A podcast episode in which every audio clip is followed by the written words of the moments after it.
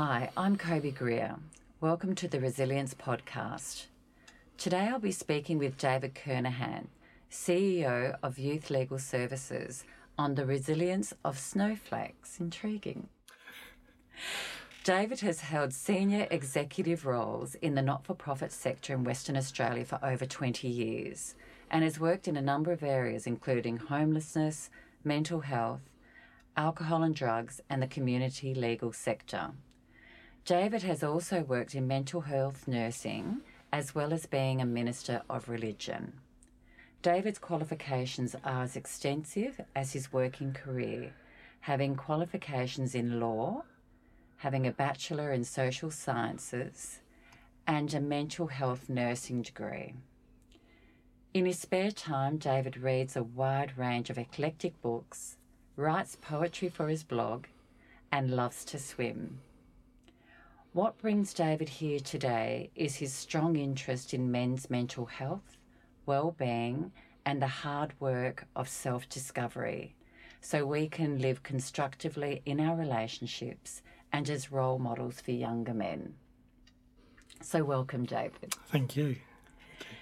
So, to start, David, why have you titled this podcast The Resilience of Snowflakes? well, when I thought about it, there's been um, commentary over the last few weeks, months, in fact, about the snowflake generation. Even yesterday's West Australian, they had an article about snowplow parents and snowflake children. so I thought that was timely.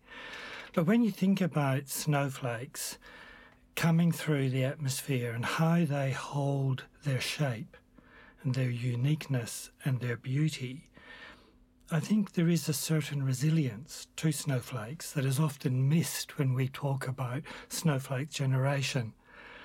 And when I reflect on the young people of today, they do have a resilience that I think needs to be acknowledged and to be developed further. So, the snowflake generation would be around the Gen Zs and the millennials? Yes, that's right. Yes. Yeah. So, how do you see this resilience different from, say, previous generations? When I think about the resilience, for example, of my parents' generation, so the generation that went through the war, the depression, the resilience that they demonstrate is often what I would call a stoic resilience. So they don't talk about things, they just do. Um, the problem with that is that things that don't get discussed don't go away, they're still present. Um, for example, my father's only brother um, died as a result of war injuries. But that was never discussed in our home growing up. Mm. And so the brother became like a non-entity within the family system. But the reality for my father was that the impact of his brother's death came out in how he viewed his own masculinity and how he viewed my masculinity as well, which had massive consequences for our relationship. So it's, I suppose, like what Jung says, things that don't get discussed, they go into the shadow. So they still exist, they're still present, and they still exert um, a strong influence on people. The millennials and the Gen Zs today, I think, have less of a stoic resilience and much more what I would term an openness to things. Um, and I see this, for example, this openness, for example, in the area of mental health. There is much more openness about issues of depression and anxiety and the mental health issues that millennials and Gen Zs experience.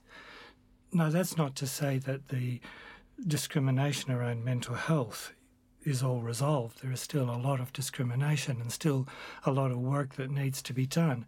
But certainly, when I compare um, the openness around mental health today to when I did my nursing in the 80s, you know, the, it is a completely different sort of environment and completely different um, openness. And this openness allows for a flexibility, it allows for um, discussion of ideas. And so, one of the things that I would see is that it's a an open resilience as against perhaps the more stoic resilience of my father's generation and even of my generation. Um, and I think another difference in terms of the resilience between the generations is that the the millennials and the Gen Zs, their resilience has to be almost a lot more rapid. Um, you know, my father's generation, my generation, there were certain markers high school, university, employment, relationships, marriage, you know, these were the things that gave, I suppose, congruence to our lives. Whereas for millennials and Gen Zs, the rate of the of technology, the impact of technology on their lives, um, is much more rapid, and so there needs to be a greater flexibility. And I suppose that's for me that is the definition of resilience: that ability to be flexible to bend mm. and to come back to a sense of ourselves. It may be a different sense of ourselves, but it's still that ability to come back to a sense of ourselves and then to re engage um, with life. Mm. Um, just talking about, you know, technology. Um, Youth Legal, we're currently running a campaign on cyberbullying. And this is one of the areas where we see the, the impact of technology on in the lives of millennials and Gen Zs. So, you know, technology, particularly with COVID 19, is, is brilliant because it does allow us to remain connected, it does allow us to um, stay in touch with each other. But cyberbullying is the negative effect of this technology because it allows people to hide behind technology, to be vindictive towards others. It, the rate of spread um, of cyberbullying on technology is very rapid. And so when we're talking about resilience, you know, young people, when they're dealing, when they go online, and they suddenly experience cyberbullying, often they're struggling to build resilience because what they're experiencing is something that they haven't experienced before. And so you've got the, the mismatch between um, what the young person is experiencing and the resilience that they need to be able to manage what their resilience. And this, if there is that mismatch, then it can lead to um, increased anxiety, increased depression, because the person, the young person, feels overwhelmed um, and feels unsafe. Mm. Now, this doesn't mean that they don't have resilience. it just means that what they're experiencing is um, flooding, I suppose, their natural resilience that they have. And so they need to be able to get back into that touch with the resilience that, that they have within themselves. And that would be incredibly challenging. You know, I can imagine parents uh, knowing that their child is in their bedroom, thinking they're home, they're safe. However, there's this other world of um, technology, cyberbullying that might be attacking their child whilst in the safety of their home. Like it just it just is at a completely different level. Yes, that's right. And you know, for example, you know, when when I was at high school, I was bullied. I was, you know, the pommy kid that was useless at sport, couldn't kick a football, and was scared of cricket balls, and spoke with a funny accent. So, but that bullying occurred in a location. I was able to come home, come away from it. Mm. For young people today, with um, technology, they can't remove themselves, and so that that changes the whole landscape. It changes the whole um, experience of bullying and makes it much more um, dangerous, much more potentially serious um, for the young person. Absolutely, mm. absolutely. So you spoke about a young person building resilience, which deal when dealing with cyberbullying, is resilience something that everyone can build, or do you feel that it, for some people, it's an innate quality? I think resilience is something that we have. It's something that's innate, but it's also a skill that we can learn. So I don't think it's correct to say that only some people have resilience. I think everyone has, but it's a mix of our innate qualities, our family experience, and the broader social experience in terms of you know our school environment or our work environment or so it's an intermix um, of all these factors together that give us a sense of resilience, a sense of flexibility in terms of how we manage situations. As I say, like any skill, um, resilience can be learnt. And so this is important because even if a young person feels that they don't have much resilience, it's important for them to know that resilience can be learnt. Um, and one of the ways that we learn resilience is by actually going through difficult experiences. Because it's in going through difficult experiences and navigating them that we build the confidence in ourselves that we can navigate those experiences. Now, having said that, it's important to emphasize that those experiences have to be age appropriate. Um, because as, as I said earlier, for you know, an example of cyberbullying, if the experience the young person is is going through is not age appropriate, or is greater than where they're at in their terms of their chronological age, then the risk is that they do become flooded with anxiety, depression, mental health issues, simply because it, the the experience they are going through is greater than the level of resilience that they have built up.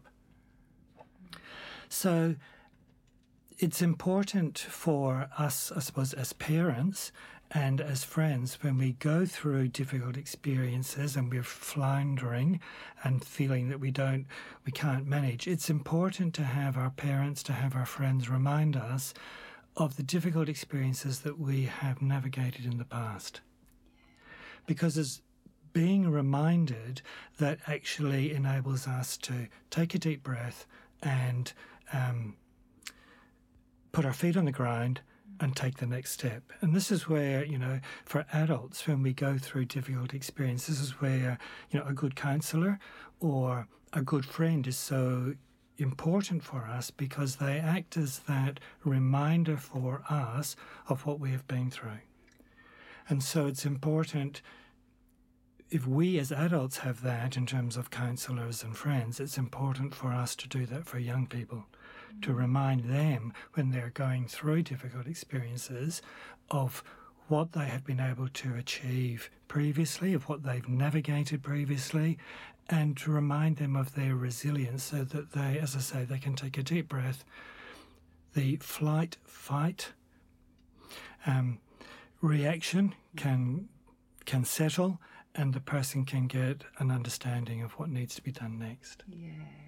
So what I'm hearing um, you say, David, is the importance of younger people to uh, be mentored or have role models, um, whether that be a parent, whether that be a friend, whether that be yes. a teacher, yeah. but helping them navigate and yes. be reminded of, you know, the, how resilient they are That's and right.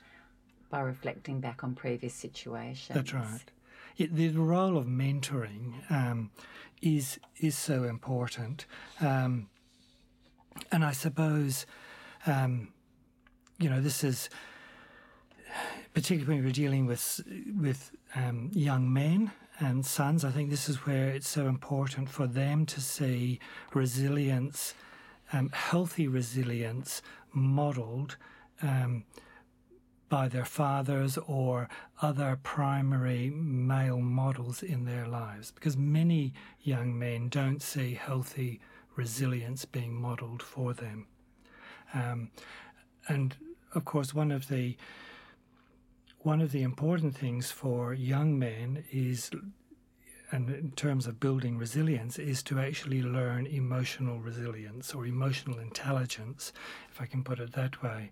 Um, and emotional intelligence is really about the ability to understand the emotions that you're going through and to name them and to be able to know that, like all emotions, they come and go. They won't last. And a lot of young men don't have good emotional intelligence. As a man, I can say that, I suppose. um, but I think it's, um, you know, it is something that uh, as as an older generation of men that we need to be teaching our younger men about how to be emotionally intelligent and how to be emotionally resilient. But I agree. I, I actually saw on um, in my preparation for today on Psych Central that emotional intelligence is now more important than one's IQ in attaining success in lives and careers. So um, and you know having that ability to read people's signals and reacting appropriately. But that yes. that is it's it's a life skill. It is. It is a life skill. And i don't think you know certainly you know my father's generation and for my generation to a certain extent emotional intelligence was not considered a priority. It was you know we have to be able to manage our emotions. But the problem with managing emotions is that it restricts the emotional range um, of emotions that you can feel. And, you know, we still see examples today when where young people, young men particularly, their emotional range is limited to what I call two polarities anger or fear. And both of those emotions for a young man are often symbiotic. So the young man is afraid, but is afraid of being afraid, and so reacts in anger because the anger helps him feel that he is not afraid. But then often the anger is so strong that it creates its own fear. So we get this spiraling um, response between anger and fear that locks young men into you know often destructive patterns in terms of risk taking risk taking either to themselves or risk taking to other people um, because they haven't learnt a range of emotional expression apart from anger and fear. And i can imagine that even addiction would lead from that because it would be so difficult to manage those emotions and strong emotions and the energy that fear and anger bring. Yes. Being um, in the body. Yes. Being in that young person's body. Yeah. To help medic well to help manage yes. is through self medication. Of, right some form of addiction as well. Yeah. I would imagine. Yeah. So. Yeah, and I mean, you know, often, you know, an example that I um, sort of am familiar with is, you know, young men go into social situation, they are nervous, they don't feel that they are socially competent to to relate to people. You know, particularly if there's someone that they're looking to sort of engage with, and so alcohol helps get them over that initial um, fear, and so you get the linkage between fear, fear, alcohol, and feeling good. And then it becomes very difficult to actually manage that down the track because how can you say to a young person, well, what is actually making you feel good long term is actually destructive. Um, so yes, it does it does raise challenges. Absolutely, and hence also the risk-taking behaviours, as you said earlier. That's right. So, David, what what do you what do you see as the link between and you've touched on this already, but uh, the link between emotional intelligence Yeah. and resilience for a young person or for anyone really.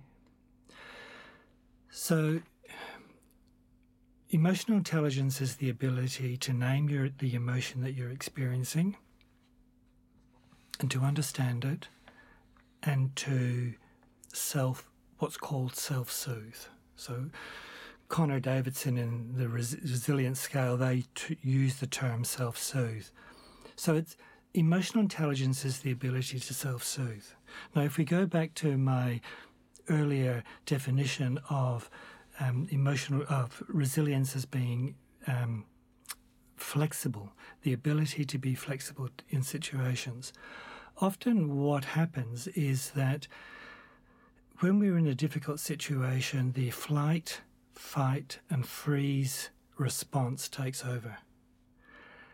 So we either start to prepare to fight a threat, or we freeze and shut down, or we escape. Now, those reactions are helpful in terms of managing physical safety, but they're not helpful in terms of managing you know, other types of threats, such as um, a feeling of psychological threat or, or things like that.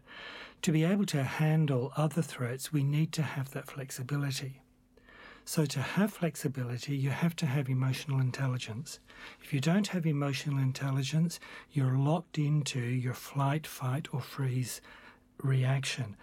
And this is where it becomes so important, um, you know, as fathers, as parents, as as grandparents, as mentors, that we model emotional resilience and flexibility to our children and to the young people so that they see what it what it means to be a healthy, responsive adult who can still experience difficulties, who can still experience threats, but isn't overwhelmed by them and has the flexibility to be able to adapt constructively to them. Mm. And this is the self-soothing. The self soothing, yes. Mm. Yeah. So, David, what else can you do to encourage and build resiliency in young people?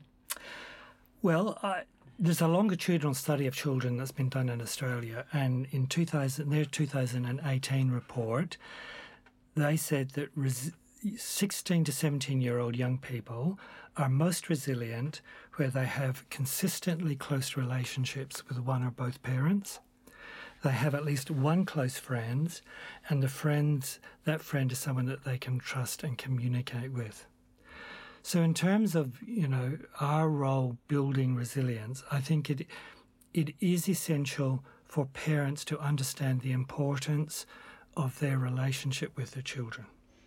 You know, often as our children, I had four children, so I understand parenting. We had four and five years, which made it very interesting. Um, but you know, you get to a certain point particularly when your adolescence gets to 16, 17, and you start to think, okay, I'm just the glorified taxi service here. You know, I drop them off to sport, I wait, I take them home, I drop them to work if they've got a part time job, or I drop them to school. And I think most parents go through that period where you start to feel that, yeah, you're just the taxi service. You, you don't really, apart from providing the motor vehicle, food, um, particularly if you've got sons that are growing, um, lots of food and a house, that's all that the kids need. But in actual fact, your children do need much more. They need to know that you have their back. And for, you know, in aged care, there's the phrase, we talk about the dignity of risk. And the dignity of risk also applies to adolescents. We need to allow our adolescents to take risks at the level that they are able to take so that they can achieve that resilience and that confidence in themselves that they can manage risk. Um, And so it's important for us as parents when, you know, we're going through the teenage years and it just feels like everything's chaotic, that we take stock, we remember the importance of the relationship, and I suppose we choose what battles we're going to fight with our kids. Some battles need to be fought, I don't, I don't dispute that. But we need to choose so that we maintain the importance of that relationship with them. Um, so, in terms of building resilience, I suppose, you know, I would stress again the importance of your relationship as a parent, as a grandparent, as a primary carer, the importance of that relationship with your children. In terms of, you know, young people themselves, again, this comes back to technology. You know, we often think that having multiple friends on Instagram or, you know, um, Facebook, that that means that we've got lots of friends. Mm. But the reality is that often those fr- those are not the friends that you can share what you're actually going through.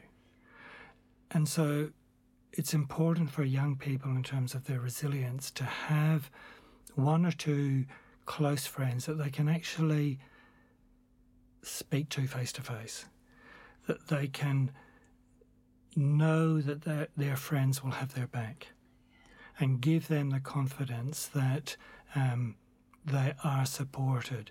So, you know, your friendships are important, relationships with parents are also important. But I suppose, you know, in summary, I would say I do believe that, you know, the millennials, the Gen Zs, the younger generation of today are resilient. It's a different resilience. Um, but just as snowflakes are unique and beautiful, so our young people's lives are unique and beautiful. And I think we need to do everything we can, particularly during COVID 19, to ensure that we are building their resilience and their capability to manage the challenges of life so that once COVID 19 is over and we're into the, um, the new world, whatever that is, that um, the young people are able to demonstrate their resilience. Thank you. Thank you, David. It's been a pleasure having you today.